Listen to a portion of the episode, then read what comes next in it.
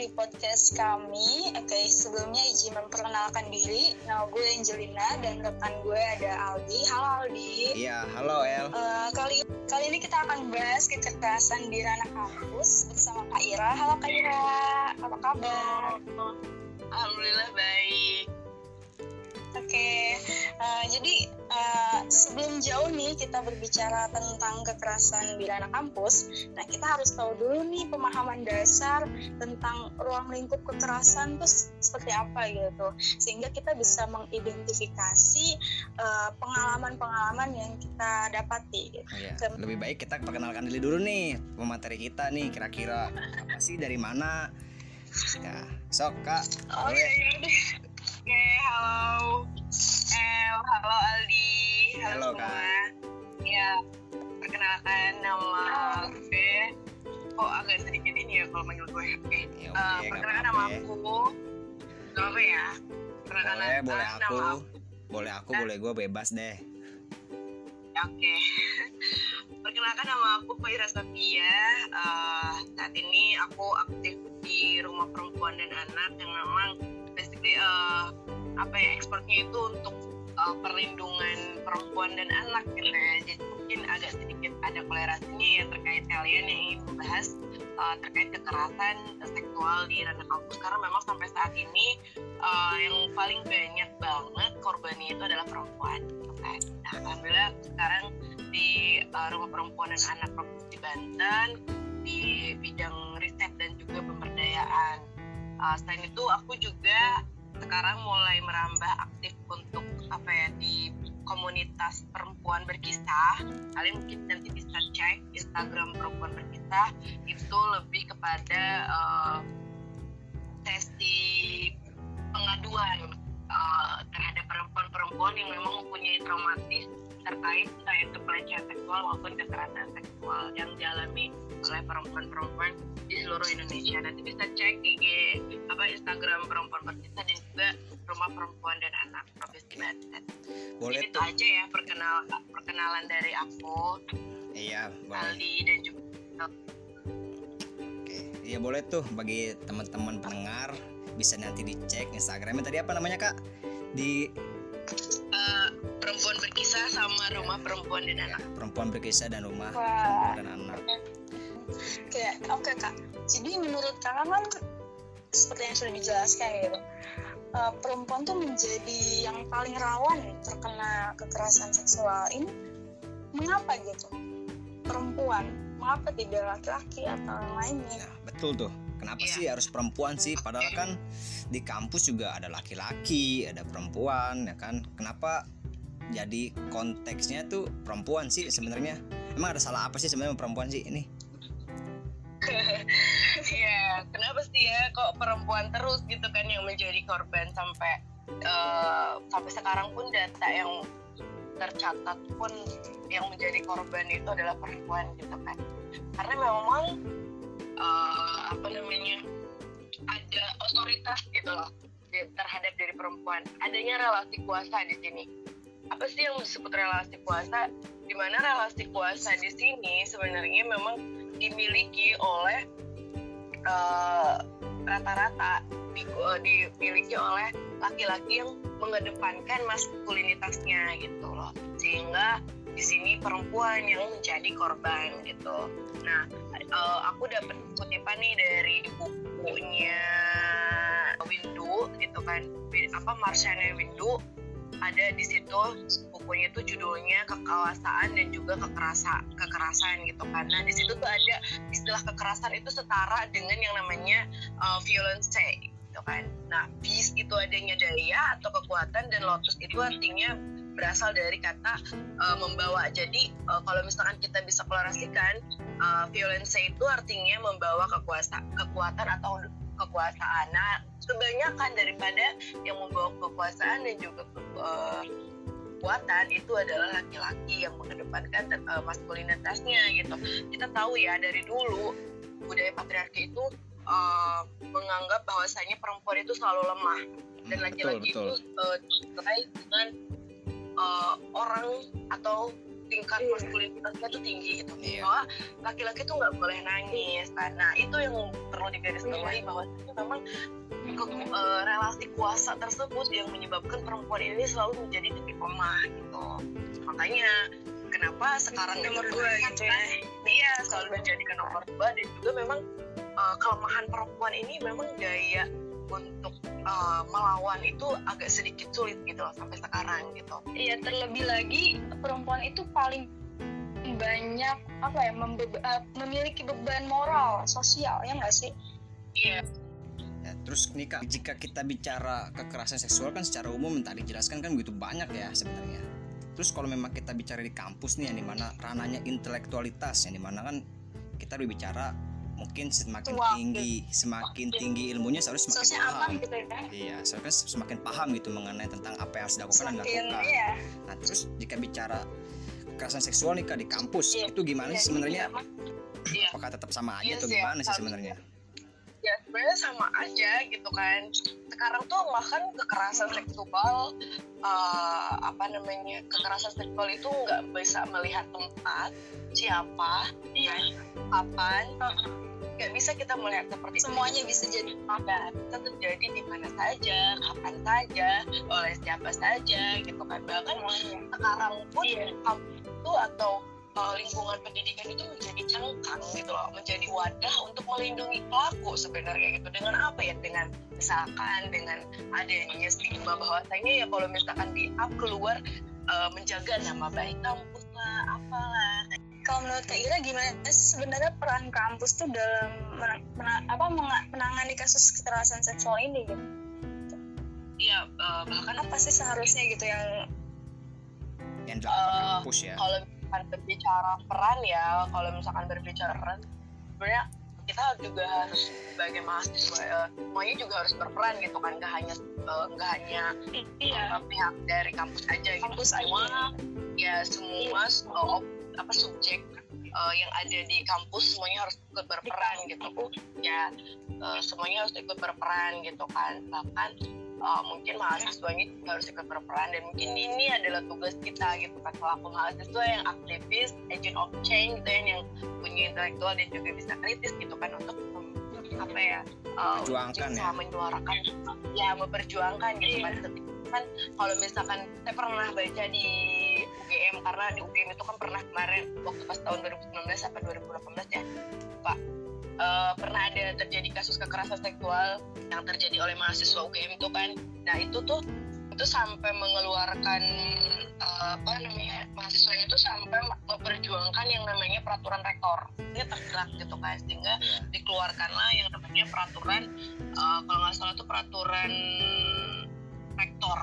Itu itu dikeluarkannya itu pas tahun 2020 kalau nggak salah peraturan rektor terkait eh, pencegahan dan juga penanganan kekerasan seksual oleh masyarakat gitu ya. Nah itu sebenarnya menjadi gitu ya regulasi. Ya itu bisa menjadi produk hukum yang nanti berlaku untuk uh, semua uh, orang yang ada di kampus. Baik itu misalkan dosen baik itu staff baik itu mahasiswa kayak gitu. Dan uh, kita tahu ya sampai sekarang infrastruktur di kampus itu memang belum memadai secara keseluruhan gitu kan iya contohnya seperti halnya misalkan di kampus kita tuh kan setiap ruangan tuh nah, tidak ada ruangan yang transparan juga dibutuhkan sih kak Nah itu ruangan transparan juga sebenarnya dibutuhkan banget gitu kan. Itu kan sebenarnya di, nah kita lihat ya kampus Untirta yang baru sekarang ini. Karena kan kita berbicara terkait kekerasan di kampus, otomatis kita ngomongin kampus kita sendiri gitu kan di Untirta. Kita lihat di kampus kita di Untirta, apakah eh, kampus Untirta di Sindang Sari itu sebenarnya sudah ramah terhadap perempuan? Di halnya misalkan kayak tadi El bilang harus ada yang namanya eh, ruangan transparan kak gitu kan biar eh, ya untuk meminimalisir terjadinya pelecehan seksual misalkan atau mungkin misalkan setiap ruangan itu harus ada CCTV ada nggak? Kan belum ada. Terus Iya. ditambah nggak ada kurikulum. Harusnya bisa ditambahkan terkait eh, kurikulum pencegahan kekerasan seksual gitu Berarti bicara Itu kurikulum, mungkin, iya. bicara regulasi berarti kayak berarti ya.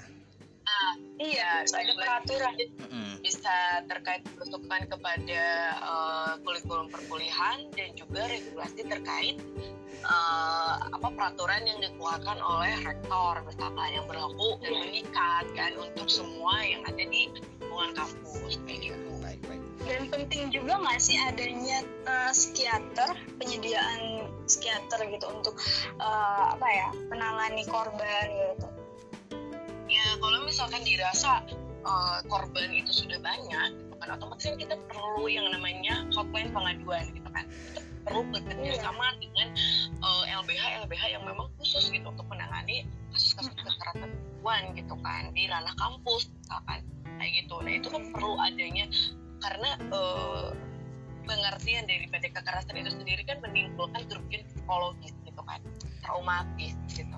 Jadi ya kalau misalkan eh, apa namanya ada korban mengalami kekerasan seksual gitu pasti dia juga mengalami traumatis karena bukan fisik aja yang terganggu ya tapi mental dan kese- uh, kesehatan alat reproduksi juga terganggu gitu kan ya betul banget. Cukup menarik juga ya kayak berarti ini tuh- pembahasan ini ya sebenarnya. Jika bicara perempuan. Kalau misalkan kita berbicara terkait perempuan itu nggak bakalan ada habisnya gitu. Bab, bab perempuan itu tiga buku sebal apa pun itu nggak bakal ada habisnya. Hmm. bahkan Soekarno pernah mengatakan ya Soekarno pernah mengatakan berbicara terkait masalah perempuan adalah masalah kita semua bahkan masalah negara gitu kan otomatis ini ada tanggung jawab negara gitu loh kalau misalkan berbicara terkait perempuan gitu Iya. itu Soekarno loh yang Kan ini kalau asasi manusia kan ya betul betul banget Hmm. Jadi segitu mirisnya ya bahwa lingkungan kampus yang dianggap aman gitu ya ternyata bisa juga malah banyak gitu kasus-kasus yang terjadi di, di lingkungan yang dianggap aman seperti kampus ini gitu. Iya. Karena sebenarnya banyak faktor sih yang menyebabkan kenapa di kampus itu banyak sekali eh, apa namanya terjadinya pelecehan dan juga kekerasan seksual gitu kayak sebenarnya masih banyak lagi nih pembahasan-pembahasannya ya kayak sebenarnya jika bicara perempuan ya, tapi sangat disayangkan ini kita. Waktu semakin berjalan sebenarnya. Oke. Ya nggak usah lama-lama juga sih sebenarnya. Mungkin lebih enak kita nanti ngobrol di lain waktu mungkin di lain episode mengenai tentang pembahasan tentang perempuan sih sebenarnya. Masih banyak lagi mengenai tentang kasus-kasus perempuan yang masih belum dikupas dan juga harus diperjuangkan bersama sebenarnya ya kan? Pagi tadi Soekarno bilang Iya. itu udah suatu Ya betul banget. bukan lagi bicara bukan hanya perempuan tapi bicara semua. Semua Iya, semua faktor-faktor stakeholder harus harus ya berperan gitu. Betul. harus berperan kayak Nah, makanya ini ini tugas kalian ya selaku mahasiswa gitu kan yang ada yang, yang udah kritis yang kaum intelektual yang harus bisa memperjuangkan haknya gitu. Apalagi kan kita ada BEM kan harusnya kan Betul. di BEM itu mungkin bisa disediakan terkait pelayanan pengaduan terhadap perempuan-perempuan yang memang mempunyai eh, keluh kesah gitu. Entah itu misalkan kayak modelnya mau seperti eh, seperti model perempuan berkisah juga nggak masalah gitu. Jadi ada yang curhat tanpa kita kasih tahu eh, apa siapa orangnya gitu loh. Setidaknya kan kita tahu oh ternyata di kampus kita tuh udah merasa oh nggak aman loh gitu kan. Nanti kan kalau misalkan banyak terkumpul nih kasus-kasus itu bisa disuarakan gitu kan. Kita bisa menggebrak gitu loh. Kampus itu untuk mengeluarkan suatu peraturan atau regulasi yang mana bisa di eh, yang mengikat dan juga bisa dijalankan oleh semua eh, orang yang ada di lingkungan kampus. Berarti peran kita semua ini bicara mungkin itu aja sih kak kita pembahasan hari ini ya mengenai tentang kekerasan seksual mungkin bisa El bisa menyimpulkan sih mungkin oke Oke. Jadi eh, kasus kekerasan seksual ini nggak cuma terjadi di ruang yang dianggap aman, dianggap eh, bisa punya intelektual tinggi gitu orang-orangnya kayak di kampus gitu. Tapi ternyata malah banyak kasus-kasus di kampus gitu. Dan ini juga butuh perhatian dari pihak kampus untuk uh, apa ya mendorong mahasiswa gitu untuk kritis untuk mengadvokasi mengkampanyekan. Dan kampus juga butuh untuk mengeluarkan peraturan mengeluarkan uh, apa ya membuat pembangunan yang ramah perempuan sehingga tidak terjadi kekerasan di seksual di kampus seperti penggunaan apa ya ruangan transparan atau CCTV dan sebagainya gitu dan dibutuhkan juga adanya uh, psikiater jika dibutuhkan karena memang korban kekerasan seksual ini uh, apa ya menanggung beban yang cukup berat dia malu uh, dengan stigma stigma dia takut dengan stigma sosial jadi sebetulnya butuh untuk didekati butuh untuk disorot gitu. Iya. Benar banget mungkin bisa kali kak ngasih tahu gitu apa mengenai tentang ini kan bergerak di perempuan berkisah juga ya. Mungkin nanti ketika ada pendengar-pendengar yang ingin apa yang memberikan aduan gitu mengenai tentang adanya kasus-kasus kekerasan lagi gitu apalagi di ranah kampus ya. Mungkin bisa nanti ada ini enggak mengenai tentang apa yang harus dihubungi gitu kira-kira? Iya. Perempuan berkisah kalau buat ya. Kalau misalkan buat teman-teman yang memang aktif di media sosial gitu kan. Uh, apalagi uh, di RPA itu sendiri rumah perempuan dan anak itu sendiri sebenarnya expertnya itu kan di perempuan dan anak sama cuman memang lebih kepada milenial. Karena kita melihat sekarang itu kondisinya uh, banyak sekali korban-korban yang terjadi itu adalah uh, di generasi milenial gitu kan. Dalam artian kayak misalkan kekerasan dalam pacaran. Nah itu tuh bisa mungkin kalian kalau misalkan sudah benar-benar parah banget ya terhadap kekerasan apa kekerasan terhadap uh, terhadap pacaran itu tuh mungkin kalian bisa chat atau bisa follow Instagramnya Rumah Perempuan dan Anak atau uh, perempuan berkisah. Cuman kalau perempuan berkisah itu kan reguler uh, ininya udah lumayan uh, banyak juga ya jadi dia itu komunitas kan bukan hmm. kayak organisasi perempuan dan anak. Kalau rumah perempuan dan anak kan mungkin kalau misalkan yang di Banten itu bisa kayak uh, ngechat per per apa ya? Donasi atau gimana? Kayak misalkan yang di kota Serang ya per donasi kayak gitu. Mungkin bisa ngechat di rumah yeah. perempuan dan anak kota Serang gitu kan Kabupaten Pandeglang oh. Tangerang gitu. Atau mungkin bisa langsung ke rumah perempuan dan anak provinsi Banten gitu kan. Nah itu bisa dilakukan pengaduan atau mungkin kalian ada uh, apa tetangga atau siapa pun itu yang mengalami korup apa yang mengalami pelecehan dan uh, belum ditindaklanjuti kalian bisa melakukan pengaduan. Nanti kita bisa bantu untuk melakukan pendampingan entah itu mungkin pendampingan secara hukum maupun uh, secara non litigasinya gitu kan kayak gitu. Atau mungkin bisa mau curhat segala macam. Karena misalkan pernah melakukan apa pernah uh, selama pacaran itu dipukul sama pacarnya misalkan. Atau apa pun itu bisa dilakukan itu. Dan kita akan melakukan uh, pendampingan tersebut kayak gitu. Baik, Jangan lupa follow Instagram rumah perempuan dan anak provinsi Banten okay. dan juga perempuan ber masih ya. Mungkin itu tadi ya mengenai tentang ibaratnya aduan bagi teman-teman pendengar tentang ada sih kasus-kasus yang terjadi mengenai tentang perempuan bisa nanti dihubungi mengenai tentang rumah anak dan perempuan. Mungkin itu sih. Hmm, kayaknya kita akhirin aja kali diskusi malam hari ini. Yeah. diskusi hari ini sih sebenarnya sebenarnya masih banyak yang harus kita obrolin sih tapi sangat sayang sangat disayangkan kita. Terhambat oleh waktu. Mungkin cukup sampai di sini aja kali ya kak ya mengenai tentang episode di Ngab Ngalen Ngabre-bre bersama Aldi dan Angelina. Sampai jumpa. Selamat malam, selamat sore dan selamat siang. Bye. Bye.